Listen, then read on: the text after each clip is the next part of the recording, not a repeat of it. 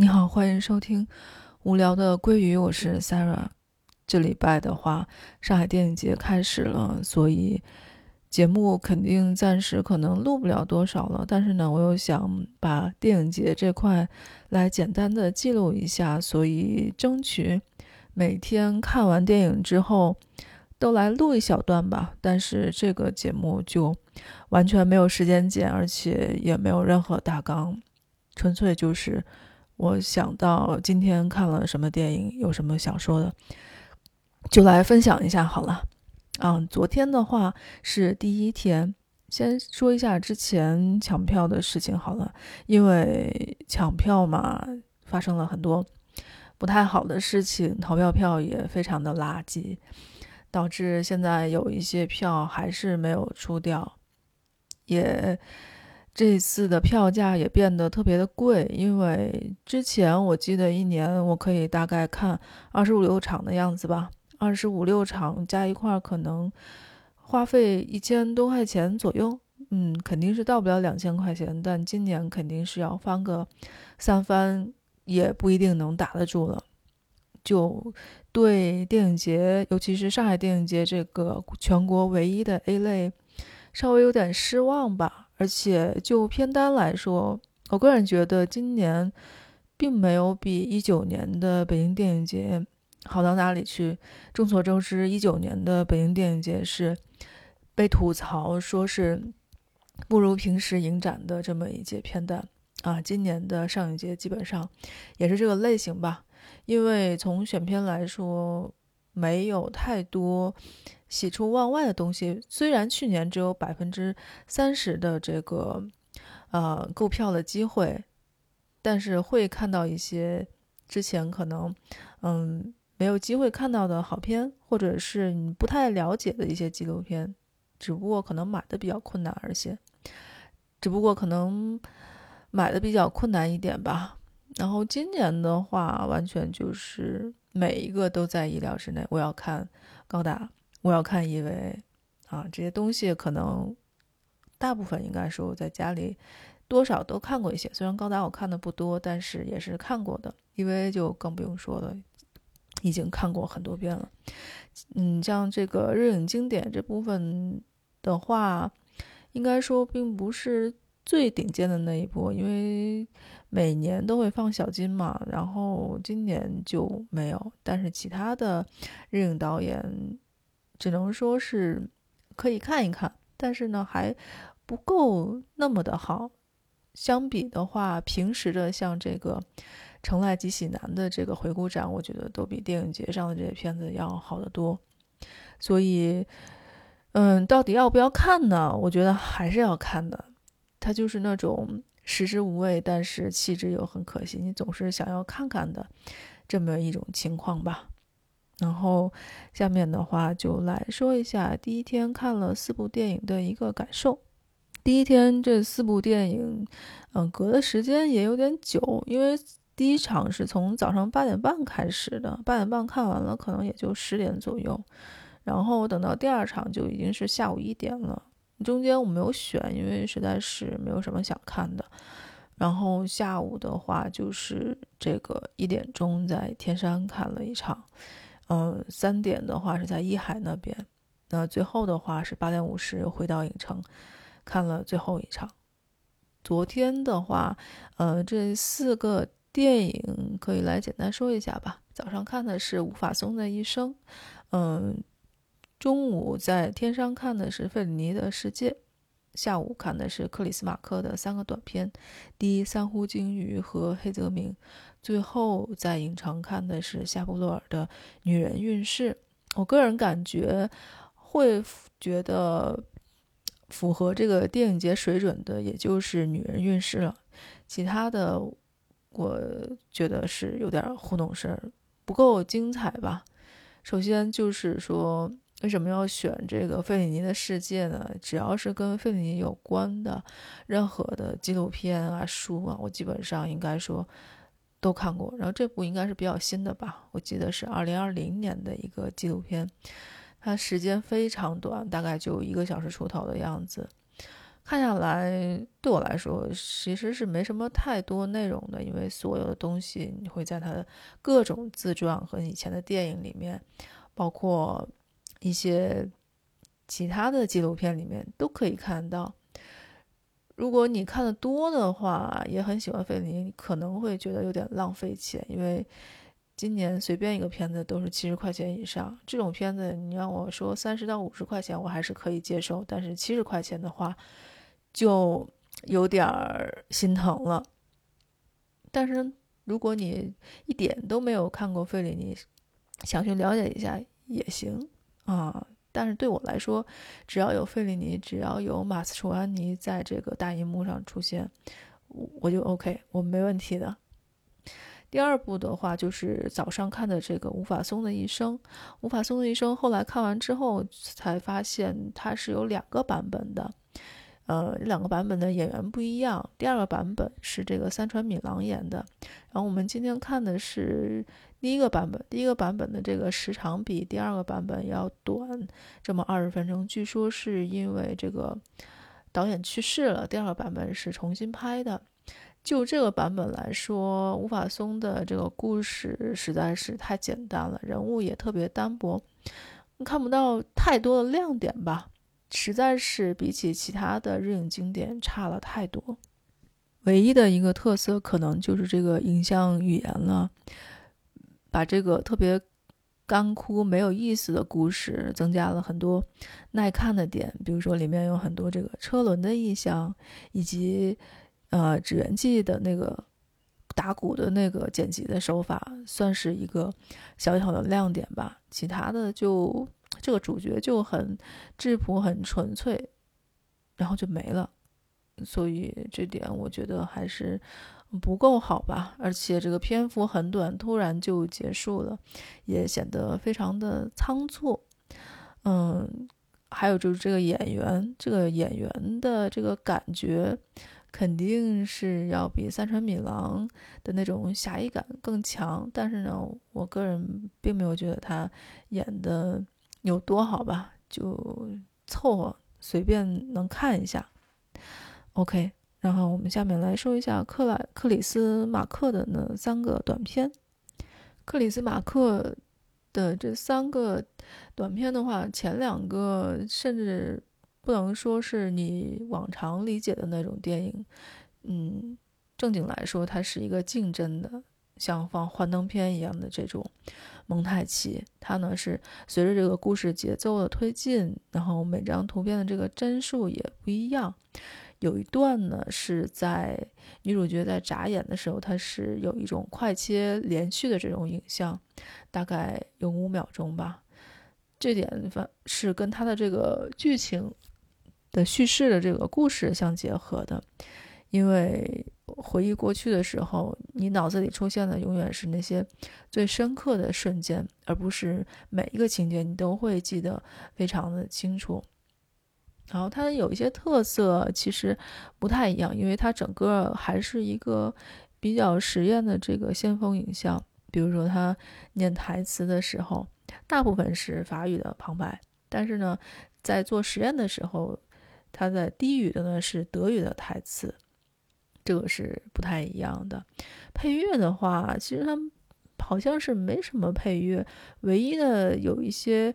嗯，节奏其实是模拟这个心跳声来的，然后节奏变快的时候呢，它就是会相对紧迫一点。这个主要是根据情节来变化的，最主要的就是一个剪辑的一个手法，因为这个故事嘛，比较像呃特德·江的那个你一生的故事，就是它还是这个时空环形呃闭环的这么一个东西。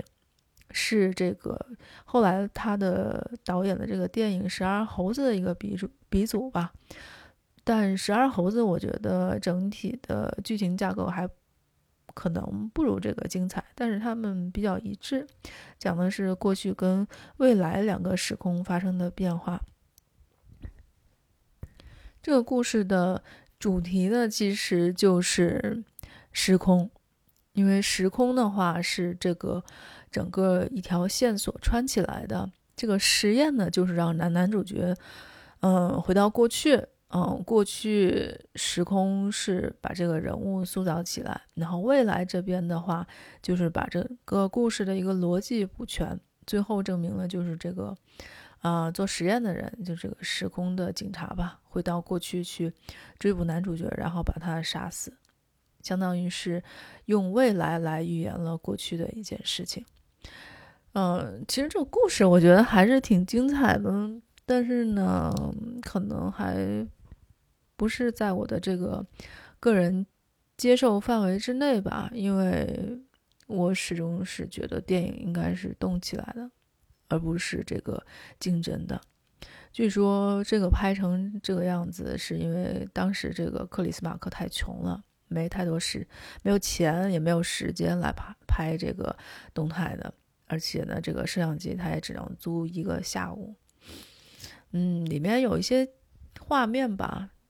有点点像这个希区柯克的这个《迷魂记》，嗯，导演据说也没把这个片子当成电影，他就是认为是这个照片小说啊，你看了你就知道了啊。十二猴子刚才已经说过了，是受这个启发所拍的。这个短片就说到这里，你有兴趣的话可以在家看一看，我觉得倒是可以一看的。第二个短片呢是三呼鲸鱼，这个我觉得没什么好说，这个就是科普这个捕鲸的啊鳄，也没有太多值得说的，有一种冷幽默在里面。我觉得亮点的话就是最后一段，它就是生动的呈现了啊过往人类捕鲸的这么一个过程啊，人类的罪恶等等，声音运用的比较出彩啊，其他就没有了。第三个短片的话是克里斯马克拍，就是黑泽明在片场的故事，是这个他拍《乱》的时候的一个小细节吧。《乱》这个电影可以以最简单的说一下，就是这个日本的《李尔王》，是黑泽明七十五岁的时候拍的一部电影。然后这次之所以拍的这个纪录片，是因为也不能说是纪录片嘛，就是一个短片。是因为《乱》那部电影的制片人是一个，呃，法国人。那个法国人是跟布努埃尔长期合作的。然后呢，是那个制片人委托克里斯马克去拍这个短片，于是呢，就啊出现了这部呃黑泽明。这个克里斯马克之前也拍过塔可夫斯基的啊一些短片。他也特别喜欢日本文化，然后特别的崇拜黑泽明。但是呢，黑泽明整个人就是一个，他不想在现场接受采访嘛，所以这个纪录片拍的其实也不能够去打扰乱的这个拍摄进度。所以呢，你可以看到这个摄像机基本上都是隔得很远的，但是观察的还是非常的细节。里面它分为了几段吧，应该是十个段落。然后，克里斯马克就是以一个字或者两个字来呈现。里面的话就是这个有很多长焦镜头啊，还有景深，可以看到就演员的衣服啊，还有面部表情，就有一种啊，这些人很陌生，但是呢，你又觉得很亲切。然后里面还有一个更重要的地方，就是黑泽明长期合作的七个创作者吧。就被他称为是黑泽明的七武士。从看这个纪录片，主要就是能看出来黑泽明拍电影的这么一个特点吧。一个是他对演员的要求是非常高的，也是那种会不断重拍的类型。比如说，他跟演员说声音不要太高啊。还有就是跟这个中代大使说，你这个台词用错了，应该用古语，不应该用现代语。之后还可以看到，就是他这个很多电影其实都受到日本的一些古典的文学，比如说能剧的影响。比如他在这个麦子上面涂上金色，这个就是日本的一个传统的颜色。还有呢，像这个最后的这个月亮。这个月亮虽然是拍了，但是好像并没有出现在电影里面，所以看这个纪录片还是能获得一些你在乱里面看不到的一些东西，且细节还是比较细致，我觉得是值得一看的。这三个纪录片，我觉得看是可以看了，但是我还是那句话，就觉得电影节的票太贵了，那不值这个价钱。那么最后就来说一下，呃，第一天我觉得最好看的，也最值得应该去电影节上面看的这么一部，呃，经典就是夏布罗尔的1988年的这部《女人运势》。简单的介绍一下剧情，《女人运势》讲的是这个女主角已经是两个孩子的母亲，但是她并没有受过什么教育。嗯，她的丈夫呢是一名士兵，嗯，但是呢后来就战败回来了嘛。玛丽呢就是这个女主角，她每天就是在为别人堕胎来获得金钱。因为那个时候堕胎是违法的，而且是死罪，但是迫于生活压力，他就一直在做这个事情。后来呢，又呃租房子给妓女，最后又出轨了。反正就是一系列事情，在保罗回来之后，就是被他告发，最后这个玛丽被判了死刑啊。具体的故事基本上就是这么一个情节，就来说一下这个电影为什么好看吧。其实很多人去看这部，主要是冲着这个于佩尔嘛。于佩尔当时还是非常年轻，嗯，这些夏布洛尔电影其实很多都是他主演的。我看来看去，我觉得这部是最好的，比起《冷酷祭典》啊，还有他，我都更喜欢这一部，因为这部的话，就不止于他的那种身体跟体态上的美，而是这个。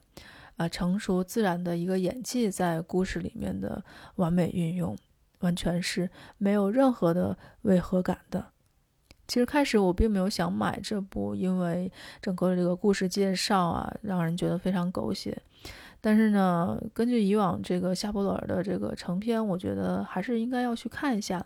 结果看完之后，我觉得这部是比其他的他的那些作品都要精彩的一个经典吧。之所以翻译叫“女人运势”，主要是为了，嗯，对应那个谐音嘛。运既既然是神韵的运，也是这个怀孕的孕，里面讲的就是怀孕的那些事情。